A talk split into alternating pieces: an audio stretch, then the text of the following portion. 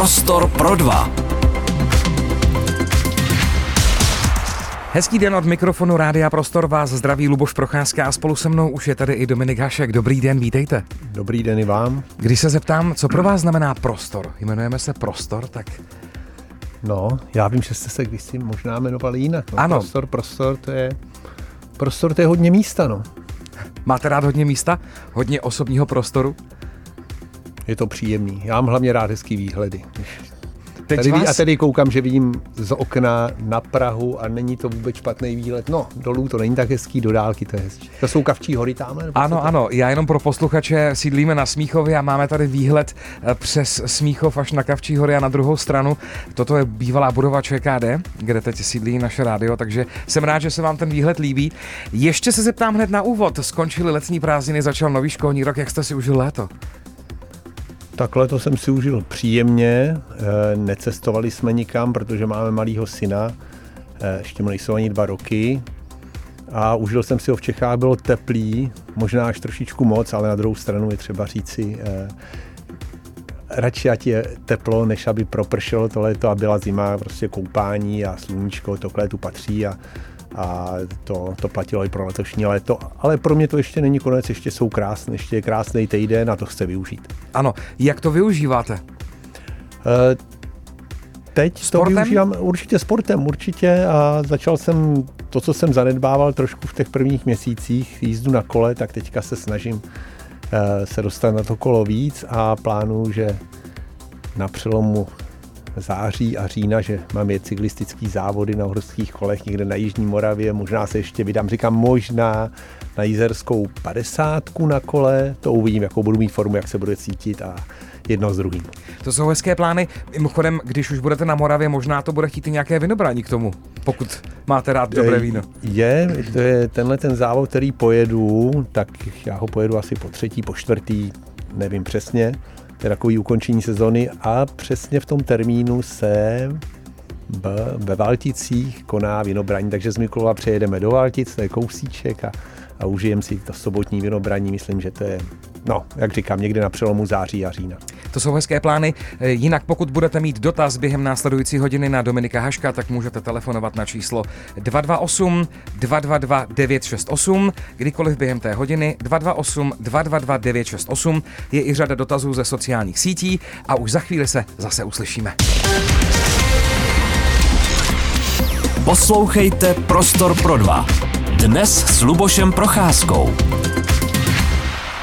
Mým hostem je dnes Dominik Hašek. Žádný příporotek nemusím říkat, protože vás všichni znají od až až po Veskydy. Předsedkyně TOP 09 Markéta Pekarová Adamová o prázdninách oznámila, že s vámi jedná o případné kandidatuře do Senátu. Dopadlo toto nějak? Tak zatím od toho léta se nějak zásadně příliš nezměnilo. Já určitě eh, do politiky, já říkám to veřejně a delší dobu, že bych tam rád vstoupil. Jedna z možností, nebo to, co bych víceméně upřednostňoval, nebo bych byl rád, je asi v tom Senátu, ale samozřejmě obě dvě strany se musí dohodnout. No a myslím si, že to je na dobré cestě. Tam je třeba říct, že TOP 09 je součástí spolukoalice, takže tam musí dojít dohodě i mezi ODS a KDU ČSL, ale takhle, kdybych to viděl v procentech, tak já si myslím, že na 90% eh, Se budu, domluví. budu, budu kandidátem někde v Praze nebo ve středních Čechách, protože já nechci jít daleko, já tady bydlím a určitě jsem nechtěl přijmout nějaký, nějakou lokalitu, kde bych se necítil jako doma. No. A proč zrovna Senát? Proč ne třeba Evropský parlament? Nebo V Evropském, par- v Evropském parlamentě mimochodem jsem byl, je to asi jak dva měsíce na pozvání, tam jsem měl tu možnost vystupovat, mluvit a tak jsem se i s tím pros- prostředím trošku seznámil a to není práce pro mě. Tam se řeší jiné věci, je to tam takový zlouhavější, řekněme, ale já chci být doma, blíž u rodiny, to je jedna věc a druhá věc, já chci co nejvíc ovlivňovat ty zákony nebo pravidla tady v České republice a z toho Senátu do jisté míry tam je ta možnost. Takže mě to zahraničí, abych to řešil z, někde zdaleka, tolik naláká. Naopak já chci být, já chci být doma a řešit to tady doma. Eh, je konkrétní oblast, která by vás případně, kdybyste vstoupil do politiky, zajímala úplně nejvíc? tak těch oblastí určitě ví. Mě zajímá, uh, nechci říkat všechno, všechno, ale politik musí se zajímat o všechno. Určitě mládež a tělovýchova. To je, ne, vy jste mi to vzal z pusy.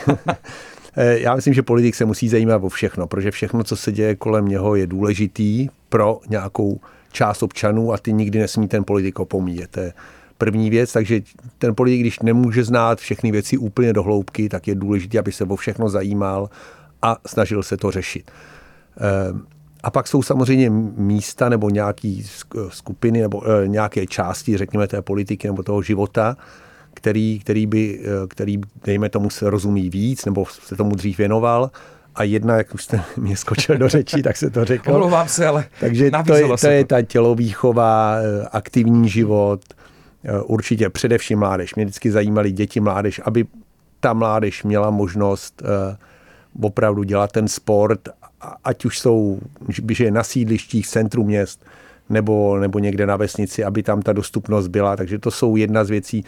Ale určitě mě zajímají taky jak ty mezinárodní vztahy, lidský práva. Určitě nemyslím si, že ten sport a tělovýchova, že bude pakliže teda se dostanu do toho senátu, že to bude jediná věc, které se budu jako aktivně, aktivně, kterou se budu aktivně zabývat. Určitě tam ještě budou některé další věci, protože politika, ono to všechno na sebe navazuje a já jsem rád, když aspoň částečně rozumím každé části té politiky. Vy jste zmínil i mezinárodní politiku a to, co se děje v zahraničí. Není jeden jedním z těch hnacích motorů jít do politiky i současná situace na východě? Eh, zřejmě máte na mysli ruskou válku ano. na Ukrajině. Určitě to je věc, která mě nesmírně zajímá, ne ani zajímá, ale která mě nesmírně mrzí, že se děje. A ve společnosti je spoustu věcí, které je třeba řešit a které ovlivňují náš život, ale já vidím bod nebo tu podstatu lidského života, je, nebo to, co, co je nejdůležitější, je lidský život. A tam bohužel umírají ne deset tisíce, ale sto tisíce lidí. A já se snažím udělat všechno pro to, aby to, co se tam děje a těch 100 eh, tisíce mrtvých a 100 tisíce bohužel zmrzačených lidí, aby se to zastavilo. Takže to je jedna z věcí, která mě zajímá, v který se, eh, na který se chci aktivně podílet, aby co nejdříve skončila. A jak říkáte, určitě teďka právě, co se týče politiky nebo takovému tomu zájmu, tak to je jedna z věcí, který se nejvíc věnu. My se samozřejmě eh, k ruské válce na Ukrajině dostaneme ještě v širším kontextu. Nicméně, eh, co říkají doma na to, že byste chtěl do politiky? Máte podporu nebo je tam obava, je to nebudeš věčně doma a eh, politika je na dlouhé noce, například ve sněmovně se teď bude nocovat asi týden, tak co vám říkají doma? Tak jedna věc jsou řekněme kamarádi blízcí, tak, tak ty nějak tak koukají mě. Pak jsou rodiče, že jo, tak ty jsou tak nějak, ty, ty to nechává chladným. A samozřejmě můj syn je ještě hodně malý, takže to bude úplně ukradený. A žena, eh, partnerka žena, tak eh, tam mě fandí, no, tam mě fandí a, a samozřejmě tam ta potvora z její strany je. No a jak to propojíte pak se sportováním? Bude vůbec čas na to kolo, na ten běh? No to je na otáz... golf? To je, no, golf ne, golf není, není, není můj... Šálek čaje. I když mám apartment na golfovém hřišti a líbí se mi to prostředí a rád se s těma lidma povídám, tak nějak ten golf mě jako hra nepřirost ne, ono to je jinak. On mě totiž nešel. když, když je to nejde, tak jsem to... Přiznal. No, já, já, větši, já to přiznám, to není problém. Tak bude čas na sport? Eh, ten, na ten sport si vždycky chci čas udělat, ale samozřejmě pokud, pokud budu v tom senátě, jak z toho vyplývají určité povinnosti, ale a člověk si to musí přizpůsobit ten život. Hrozně by mě mrzelo, kdybych si už nenašel čas nějaký na kolo nebo, nebo na hokej. Já mimochodem pořád aktivně hraju hokej, samozřejmě ne profesionálně, hraju ho za, za malý město, kde bydlím, Ševcenový knín, úplně jinou pozici, mimochodem už nejsem brankář, ale jsem obránce, ale to jsou věci, které bych i v budoucnosti eh, ten život nějak si rozdělit, ty povinnosti tak, abych si na tyhle tu zábavu a především ten sport, bez kterého si ten život nedokážu představit, abych se na to ten čas udělal.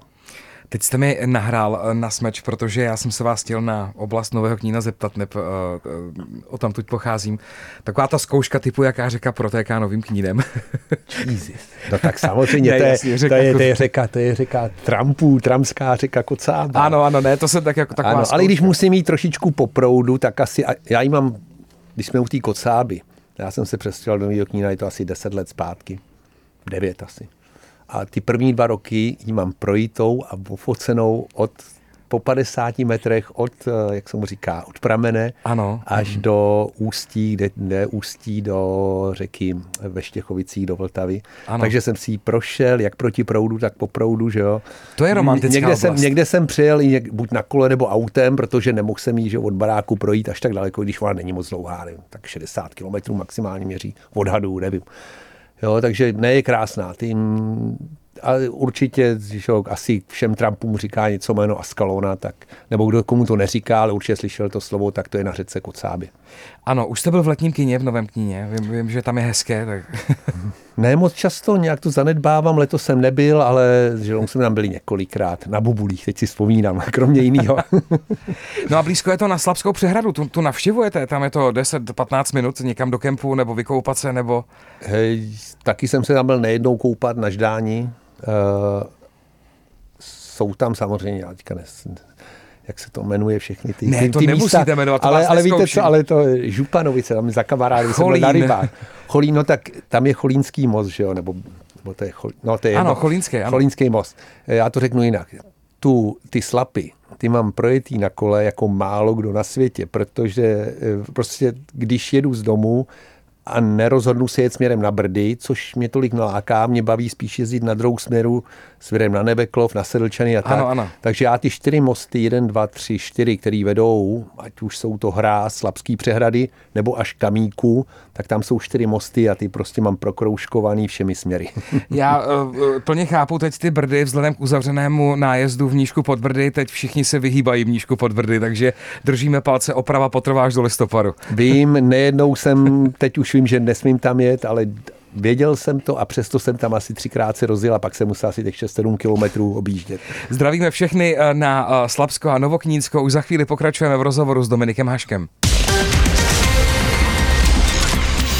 Posloucháte Prostor pro dva. Dnes s Lubošem Procházkou. Hostem Prostoru pro dva je stále Dominik Hašek. My už jsme tady zmiňovali uh, ruskou válku na Ukrajině.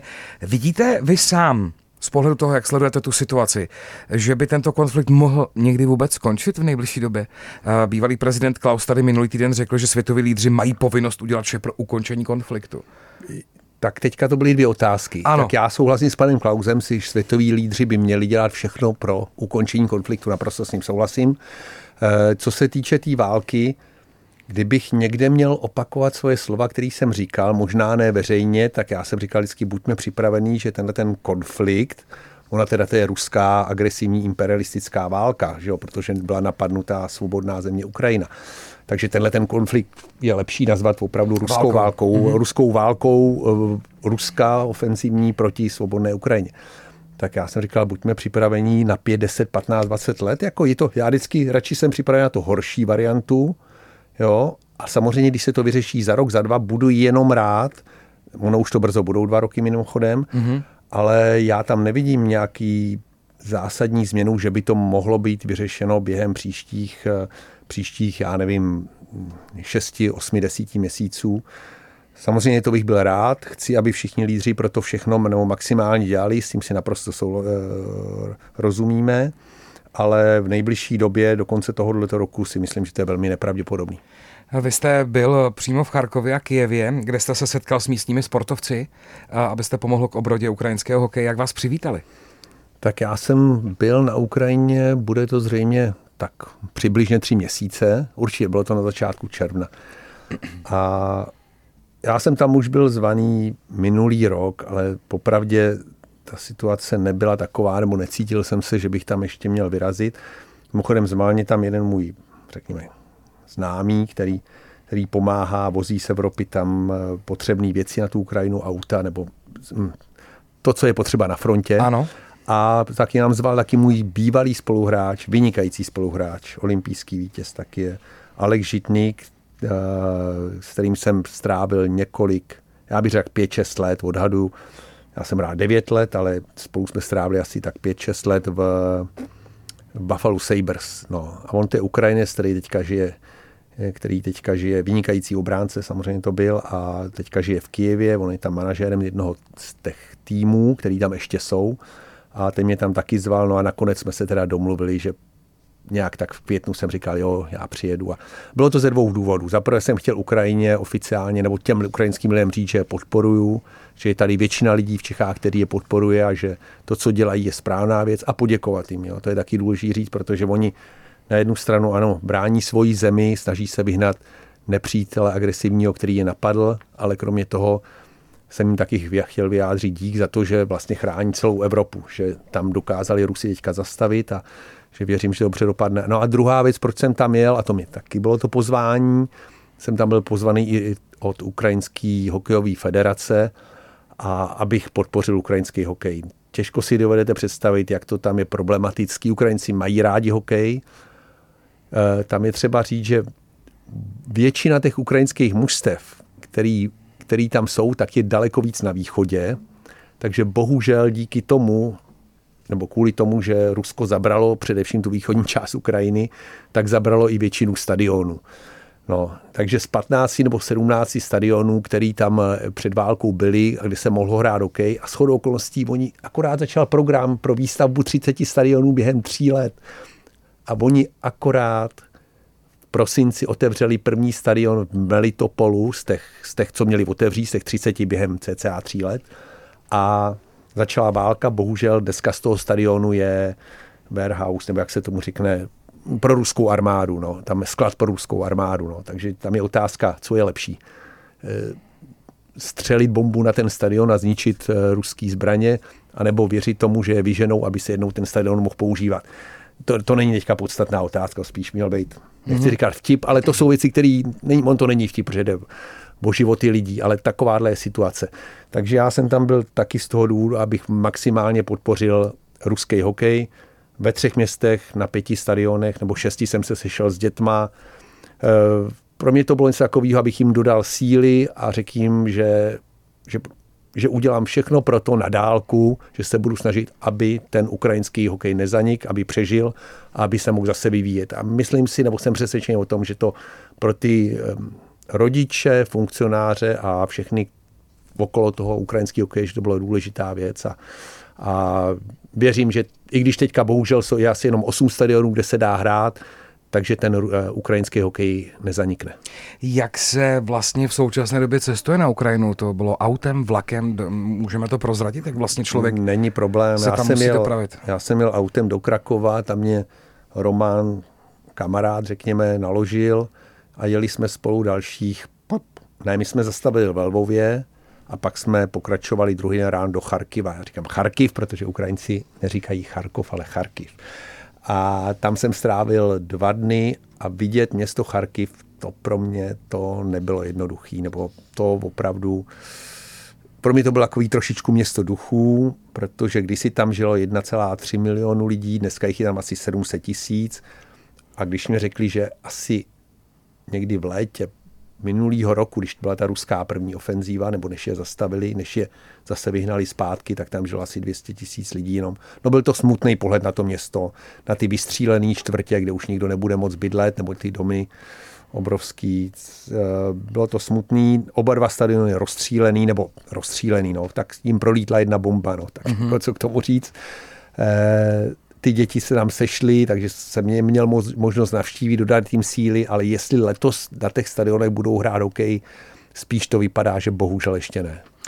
Hostem Prostoru pro dva je stále Dominik Hašek. Posloucháte Radio Prostor. Posloucháte Prostor pro dva. Dnes s Lubošem Procházkou. Přeji vám hezký den, posloucháte Prostor pro dva s Dominikem Haškem. My jsme hovořili o jeho cestě na Ukrajinu, která trvala týden. Nejprve eh, Charkov jsme probrali, jakým způsobem eh, vypadala vaše návštěva. Pak jste se přesouval do Kijeva.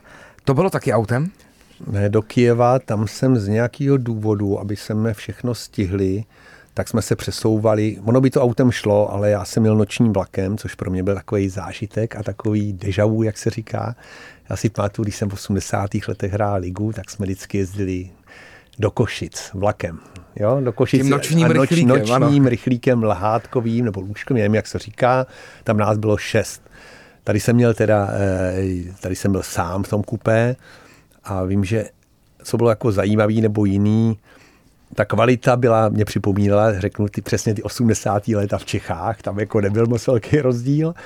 Nevím, jak vypadají dneska naše lůžkový vagóny, jo, takže... Zlepšily se české slyš, dráhy, Slyšel ano. jsem, nějaký míry, nevím. Ale ještě bylo zajímavé, že paní přišla k okýnku mýmu a že zatáhla takovou roletu a upozornila mě, že roleta musí být celou cestu zavřená. Což aby nebylo jako, vidět světlo. Aby nebylo vidět světlo, ano. což mě jako štvalo, protože já jsem říkal, já se chci aspoň dívat na světlo a, a tak jako, abych viděl, kde jsem. Nicméně přesunuli jsem se do Kijeva, tam na mě čekali už na tom na nádraží a já jsem tam měl zase plný, ten den plný, no ať už to byly návštěvy z politiky, jsem se scházel, setkal jsem se s ukrajinským ministrem sportu, s ukrajinským olympí, eh, jak to říká, olympijského výboru šéfem. Kromě jiného jsme taky měli večeři, nebo jsem měl večeři s, se starostou eh, Kijeva, to, to jméno asi většina nebo hodně posluchačů bude znát. Oni jsou bráchové, tohle je tuším ten starší, Vitali, nebo Vit, ano, Vitali, Vitali, Kličkov. Vitali Kličkov. Mm-hmm. Jo, takže, takže to bylo takové... Jsou si velmi podobní. Jsou si podobní, jsou oba dva vel přes dva metry, mají sílu, ale musím říct, že, že štíhlej, že, že se furt vypadá to i v té policii si udržuje kondici. A pak ještě, no a pak to nejpodstatnější samozřejmě, sešli jsme se se šéfy ukrajinského hokeje, což pro mě bylo e, důležitý, aby jsme si řekli některé věci. A samozřejmě zase jsem navštívil dva stadiony, které jsou v Kijevě a tam jsem se sešel s dětmi a, a zašel za nimi i na let, no, popovídal si s rodiči, s těmi trenéry. To jsou takové věci, které nechci říkat, že jim pomůžou těm dětem nějak zásadně v výukové kariéře, ale v tuhle dobu e, slyšet někdy slova je nesmírně důležitý. No a z toho Kijeva e, mě to nedalo a pak jsem říkal, navštívil jsem čtyři stadiony s dětma, ještě bych aspoň pátý chtěl to stihnout, takže pak jsme ještě, když jsme jeli z toho Kijeva, tak jsme se stavili, tuším, ve městě Binica, teď si nejsem jistý, jestli takhle říká. Mm-hmm. Takže ještě jeden stadion s dětma jsme navštívili a abych, abych tak nějak cítil, že ta moje, ta podpora toho ukrajinského hokeje byla jak se patří.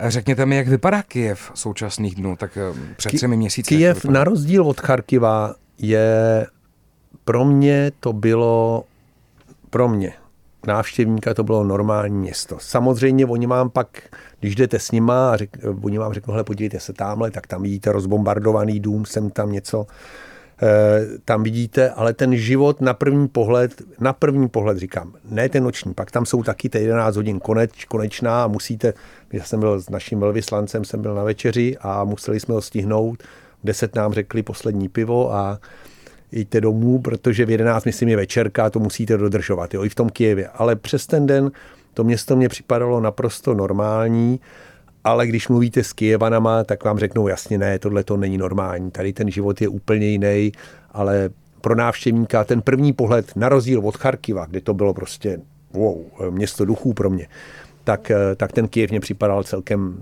celkem normální. No. A pak jsme pak už zase autem zpátky směr, směr Ježíš jak se jmenuje to město? Krakov, ne? Krakov, ano. Do Krakova, tam jsme si ještě, tam, protože tam má lokaci ta, ta charita, která tam pomáhá, přesednul jsem do svého auta a zpátky na Moravu a do Prahy. Předpokládám hluboký dojem ve všech směrech z této cesty ve vás. Ve všech směrech, pro, pro mě to bylo pro mě to bylo dobrý, že jsem se s těma lidma setkal osobně a viděl to osobně, co jsem některá ta místa třeba viděl opravdu v televizi, Buču, uh, má Boroďanku, mm. Charkiv samozřejmě, jo. Ty místa, které jsem viděl v televizi nebo na videu někde na telefonu, jsem říkal, no jo, vlastně to jsou přesně ty místa. Takže to mělo určitě význam. Pak taky bylo výborný, v Charkově, než jsem odjížděl, tak jsem se měl možnost sejít asi s deseti klukama, bývalýma hokejistama, ne už dnešníma hokejistama, nebo oni ještě furt hrajou, ale už jako zase ty starší. A mnoho z nich bylo na frontě. Jeden tatínek třeba tam byl, no tomu kluk dělal pilota, bohužel už není mezi námi. Ne ten tatínek, ale ten jeho syn. A byli tam taky dva kluci, kteří byli přímo v tom, v těch největších, nejtrčích bojích Bachmutu. Přišli tam odsaď oba dva přežili, bohužel jeden bez voka a druhý se zmrzačenou nohou. Ale co na tom bylo zajímavé, on nikdo nefňukal. On nikdo nefňukal a všichni cítili, jako ani se o tom moc nechtěli bavit, a když se o tom jako bavili, tak řekli, děláme to pro naší zemi, jsou to ne, vragově, nebo jak se mu říká, nepřátelé a my je musíme vyhnat. Ale neč, ne, necítil jsem z nich takovej ten, že by někdo fňukal, že by, že by někdo měl takovou poraženeckou náladu, ne. E, všichni si věřili, že to, co dělají, je správná věc a že to dělají pro svou zemi a i když jsou třeba zranění, i když bohužel tam jsou ty ztráty, tak se vzájemně podporují a vědí, že to dělají pro správnou věc. A to bylo hodně důležité pro mě to vidět na vlastní oči. Samozřejmě možná se někdo setkal s jinou skupinou, kde to takhle nebylo, ale s těma lidmi, kde já jsem se setkal, tak tam byla nesmír, ať už to byli opravdoví vojáci, teďka zrovna teda v, ve městě, nebo že zrovna nebyl na frontě, anebo to byli i lidi, kteří pracují a nejsou vojáci, tak, eh, tak všichni měli takovýhle cítění. A pak samozřejmě setkáte se ženami a vypadají, že jsou v pořádku a pak najednou je vidíte se rozbrečet. A když jsem se jí zeptal, co se děje, jedna z těch funkcionářek eh, toho hokejového svazu, no tak tak pak vám řekne, že má manžela na frontě a že už od něho neslyšela, já nevím, 14 dní a že si to vůbec nedojde představit, kde je a co je. Takže je to hrozný, ale to, ale ta síla Ty z toho národu na vás vidím eh, i teď, když eh, popisujete tu situaci. Takže jo. posluchač je nevidí, dokážu eh, to přenést alespoň těmito slovy. Nemohu se nezeptat, vy jste proti účasti ruských sportovců na akcích po celém světě, sportovních. Jak to podle vás dopadne v případě olympiády v Paříži? Já, já vás nejdřív opravím. Já jsem proti účasti ruských sportovců po celém světě za současných pravidel. Ale já bych hrozně rád, já chci ruským sportovcům, aby to tady zaznělo, aby to každý slyšel, já jim chci maximálně pomoci a nastavit ty pravidla tak, aby ruští sportovci za určitých podmínek mm-hmm mohli startovat a soutěžit s námi. Takže takhle, aby to bylo nastavený. Ale za současných pravidel, tak jak jsou nastavený, a bohužel žádná země, žádná federace, žádný mezinárodní olympijský výbor s tím nic se nesnaží dělat a mě to hrozně štve, proto nejvíc teda kritizuju v tomto směru Mezinárodní olympijský výbor, který za mě, to jenom zopakuju, naprosto kašle na ruský sportovce, nic pro ně nedělá, už cca 570 nebo 580 dní války. Eh, je to smutný a bohužel ty pravidla se vůbec nezměnily. Ano, takže když řeknu za tenhle současných pravidel, ruští sportovci kdykoliv veřejně vystupují, tak bohužel jsou reklamou na ruskou válku a proto nemůžou, proto za mě nesmí sportovat, nesmí soutěžit s námi. Ale já chci udělat všechno proto, aby ty pravidla se změnily a aby ruští sportovci mohli s námi soutěžit. Bohužel v tomto směru zatím nemám dostatečnou podporu, i když se nabízím, ať už na našem poli, řekněme na tom českým, ať už český vládě nebo českým olympijským výboru se nabízím, nebo i ve světě, ať to je NHL, ať to je Mezinárodní olympijský výbor, ať jim píšu dopisy, nebo se zmiňuju, nebo někde veřejně vystupuju, tak zatím z té druhé strany prostě je to takový za mě jenom klíčkování, dělají se nějaký, vždycky se udělá nějaký náznak, nepustí se do České republiky na sportovkyně, eh, běloruská nebo ruská. Jsou to takové nekonkrétní věci místo, aby opravdu se začal řešit do hloubky tenhle ten problém a nastavili se ty pravidla tak, abychom opravdu ruským sportovcům mohli pomoci. To bych hrozně rád. Jak to ale vidíte s tou olympiádou zatím? S olympiádou tam jsou, ono se každý den slyší něco jiného.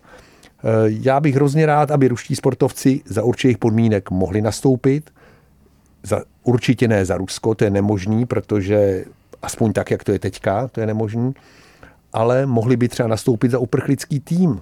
Eh, dneska, dneska já jsem s okolností dělal pro, pro jednu televizi rozhovor. Údajně evropští poslanci dneska schvá, doporučili nebo schválili nějaké doporučení, aby ruští sportovci na olympijských hrách nestartovali, pakliže něco v úvozovkách něco nepodepíšou, já nevím přesně co, mm-hmm. v mhm. tom by mělo být odsouzení ruské agrese. Jo, já nevím, nečet jsem to, dokud to nečtu přesně, co tam je napsáno, tak se nerad tomu vyjadřuju, protože tam musí být jasně napsáno odsouzení ruské agrese.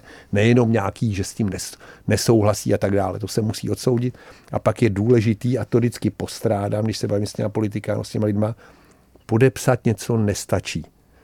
Ty lidé se podle toho musí chovat, nebo aspoň ne v protikladu, nebo jak tam jak, uh, musí, v rozporu. v rozporu. V rozporu s tím, co podepisujou. A když se budou chovat v rozporu, aby bylo jasně napsáno, co následuje. A když tyhle ty tři věci nedáme dohromady, tak to prostě naprosto postrádá účinnost. On něco podepíše, ale pak se bude chovat úplně jinak. A my mu nemůžeme nic udělat. A když se ptám politika, no a co mu děláte, když se bude chovat v rozporu? Ne, že mu něco uděláte, jak budete vykonat podle toho. Tak oni neumí odpovědět tak ať to tam napíšou. Ať jenom prostě jenom si něco, já říkám, papír snese všechno. já podepíšu, nebo já, oni podepíšou, co chtějí, nakonec se dohodnou s Putinem a podepíšou tam o té noze, co tam bude napsáno. A pak se budou chovat úplně jinak, budou se nás má do očí. Takže tohle to chce opravdu propracovat do detailu. Já to nosím v hlavě, i s právníkem jsme na to strávili x desítek hodin. Mám to připravený, nabízím se jak českému, tak Mezinárodnímu olympijskému výboru, tak naší vládě bohužel zatím v tomhle směru eh, vždycky poděkují, nebo se už ne, na mě ne, neobrátí, ale prostě je to jejich rozhodnutí. Já bych hrozně rád v tomhle směru ruským sportovcům pomohl eh, a celkově sportu. A navíc ti ruští sportovci, kteří by to odsoudili a chovali by se podle toho, by byli ti nejlepší ambasádoři míru nebo tí protiputinovský koalice, řekněme. Ale musíme jim pomoci. To znamená zase bez uprchlických víz to těžko může někdo podepsat. Je to nepravděpodobný. Když ten Rus se vrátí, nebo jeho rodina tam bude šikanovaná. Jo, ale to jsou věci, na které se musí myslet a ty politici, nebo především ten Mezinárodní olympijský výbor nesmí, a neřeknu to zprostý slovo, mám ho tady úplně nejazyku, radši bych ho tady vyslavil, a řeknu jen to slovo kašle. Mezinárodní olympijský výbor v čele s panem Bachem na ruský sportovce naprosto kašlou a proto ta situace, jaká je. Uvidíme, jak to celé dopadne. Naším hostem v Prostoru pro dva je stále Dominik Hašek. Posloucháte Prostor pro dva. Dnes s Lubošem Procházkou. Posloucháte Prostor pro dva, naším hostem je Dominik Hašek. Dorazila spousta dotazů ze sociálních sítí Rádia Prostor. Petr ze Zlína píše, chodíte na pivo s Jardou Jágrem? S Jardou Jágrem si pamatuju, že jsem byl na pivě. Jednou, a bylo to v Rusku, tuším, že to bylo v městě, kde hrál on, a nebo jsme se někde sjeli, někde, kde prostě oni zrovna hráli, my jsme tam měli hrát za dva dny, takže jednou jsme na pivu takhle byli, ale teďka už jsme dlouho nebyli. Eh, Lukáš Stachova píše, pouštíte si někdy záznam na ganského finále a z videa nebo DVD? Nepouštím si ho, vůbec ne, mám někde, někde budu mít, myslím, kazetu nebo DVDčko doma, nevím, já jsem dostal od kamaráda všechny v Americe, všechny filmy stažený. Myslím si, teď se nejsem jistý, jestli to je DVDčko, myslím, že to je kazeta, ale nejsem si jistý eh, ze všech těch zápasů, ale samozřejmě vždycky, když jsou ty výročí, především ty pátý výročí, těch 15, 20, 25 let, tak, eh, tak některý ten zápas, nebo aspoň jeho část se podívám, někdy to i komentuju s Robertem Zárubou. A já vždycky, mě se líbí ten zápas s Amerikou, ne, pardon, s Kanadou.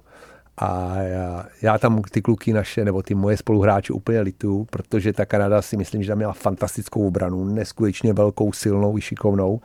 A vždycky, když byl nějaký souboj u mantinelu a viděl jsem ty naše v úvozovkách, nebo v úvozovkách menší kluky proti ním, tak jsem říkal, kurňa, pro ně to muselo být hrozně náročný, tam s ním se prát, eh, říkám, bojovat o ten puku toho mantelu, protože oni měli hroznou sílu. Eh, jezdíte se někdy dívat na zápasy NHL David Praha? No, já tam, já do Ameriky jezdím každý rok a to z důvodu eh, do Buffalo především. Někdy se stavím Detroitu, eh, do Toronto jezdím taky, proto, ale tam nejezdím na hokej, tam jezdím do Síně Slávy, protože jsem členem Hockey Hall of Fame. A vždycky, když je tam začátkem, on to je první nebo druhý pondělí v listopadu, tak tam jsou přijímají noví noví hráči nebo noví, noví členové, to nemusí být jenom hráči. A tak nějak v tomhle termínu se snažím je do Buffalo, to pak řeknu proč, a zároveň jedu pak do toho Toronta, především když tam je někdo, ke komu mám vztah, když dejme tomu byl Martin Brodur nebo uh, Makarov Lindros, teď, uh, Rogi Vachon třeba byl přijímaný, tak jsem u některých lidí, aniž bych je třeba někdy potkali v životě, tak jsem tam chtěl být eh, a třeba jsem je tam pozdravil nebo pogratuloval. Takže tam jezdím v tomhle termínu velice často na přelomu října a listopadu a doba fala proto, protože tam mám charitativní program a samozřejmě tam jezdím podporovat, který tam funguje od roku 2001 Hashtag Heroes. A většinou se dívám i na jeden, dva zápasy NHL. Samozřejmě v poslední době, nebo díky tomu, že teďka NHL kritizuju a říkám to otevřeně, to, že tam ruští hokejisté za současných pravidel mohou hrát, tak eh, vidím NHL jako jednou, jako, jako organizaci nebo uh, ligu, která podporuje ruskou válku tímto svým postojem, tak, uh, tak v televizi se vůbec nedívám na NHL, i z tohohle toho důvodu, a především z tohohle důvodu. Do Buffalo plánuju jet, no a bude to zajímavý, no. V zásadě se chci vyhnout tomu, abych se díval na hokej, Ono to je samozřejmě, to jsou složitý věci, protože zase Buffalo Sabres ten můj program podporuje a ne malou částkou každý rok. Eh, bude to zajímavý, ale chystám se tam z toho důvodu, říkám, ne kvůli Buffalo Sabres, ale především kvůli programu Hašek Heroes, který tam už 21 let nebo 22 let funguje. Poslední dotaz je od Viry z Míšku pod Brdy. Byl jste nebo jste stále velkým fanouškem Karla Gota, pouštíte si jeho písně? Vím, že vy jste se mnohokrát setkali. Uh, určitě jsem byl a pořád se mi líbí jeho písně a vždycky se mi budou líbit některé jeho písně. Jsou ještě další zpěváci, který si rád pustím, ale Karel Gott je určitě jeden z nich. Jsem tam někdy, když jedu autě, mám je nahráno, nahraný v iPhoneu, tak tam si poslechnu jsem tam někdy nějakou jeho písničku z 60 i ze 70. let, řekněme. Já teď vzpomínám na jeho 60. vy jste mu dával dárek ve sportovní hale na výstavišti a zapomněl jsem, co to bylo. Vy jste mu dal uh, nějakou lapačku, nebo... Ne, ne, já jsem mu dával hokejku a byla to hokejka přímo z finálového zápasu, tuším možná z posledního, teď už nejsem jistý, ale my jsme tenkrát byli z Buffalo Sabres ve finále, bylo to v roce 99 a já jsem mu přines hranou hokejku přímo z toho zápasu. Myslím si, že taková hokejka, jestli si nevím dneska, kde je, možná ji Karel God někomu věnoval, možná si ji někde schoval, možná bude někde ve sklepě. To bude na Bertramce podle mě stále. Eh, kdyby byla, tak si myslím, že má x, nebudu říkat, že desítek tisíc dolarů, ale x tisíc dolarů určitě cenu ne. A, a eh, kdyby rodina Karla Gota ji nechtěla, budu rád, když jí prodá na nějakou charitu a, a věnou ty peníze, ale určitě nikoho nikam netlačím, třeba si ji váží a chce si ji schovat, takže, takže do tohle jsem se i nechtěl zaplítat. já jsem rád, že jsem mu já jsem rád, že jsem Já myslím, že je na dobrém já místě. Jsem, já jsem rád, že jsem mu tenkrát v roce 99 ve sportovní hale, ve sportovní hale, ještě staré sportovní hale v Holešovicích mohl věnovat. Ano. A poslední dotaz eh, našeho rozhovoru je ode mě. Příští týden začíná hokejová extraliga. Myslíte si, že Dynamo Pardubice konečně získá zasloužený titul? No tak eh, záleží, záleží, ne, záleží, jakou budu mít formu v playoff. No. Eh, ono vždycky, to, to mužstvo, já myslím, že zase vyhrajou ligu, extraligu, eh, ten prezidentský pohár, protože to mužstvo je dobře našláplý, vím, že mají výborného trenéra, mýho bývalého spoluhráče z Buffalo, s kterým jsme taky mimochodem prožili hodně moc, několik sezon a dokonce jsem s ním hrál potom krátce i v, v Otavě. S chodou okolností jsme se ještě jednou setkali, Venca Varada, takže ten trenér tam Eh, trenéra mají výbornýho, mužstvo je nabitý, ať už odchovancema, tak i hráčima, kteří přišli a já jsem skoro si jistý, že vyhrajou, že vyhrajou prezidentský pohár jako loni. Samozřejmě v tom playoff tam to je trošičku o náhodě, záleží, jak, jsou, jak je mužstvo zdraví, eh, že můžete mít dva, tři klíčový hráče zraněný, ale jestli je někdo adept číslo jedna na vítězství v extralize, tak jsou to jednoznačně Pardubice a já jim věřím. Dominiku, děkuji, že jste byl hostem Prostoru pro dva. Probrali jsme toho mnoho. Ať se vám daří hezký zbytek léta. Užívejte kolo, Novoknínsko, Slapy a tak dále. A někdy příště na rádiu Prostor opět naslyšenou. Mějte se moc hezky a naschledanou. Prostor pro dva a Luboš Procházka. Každé úterý ve čtyři odpoledne.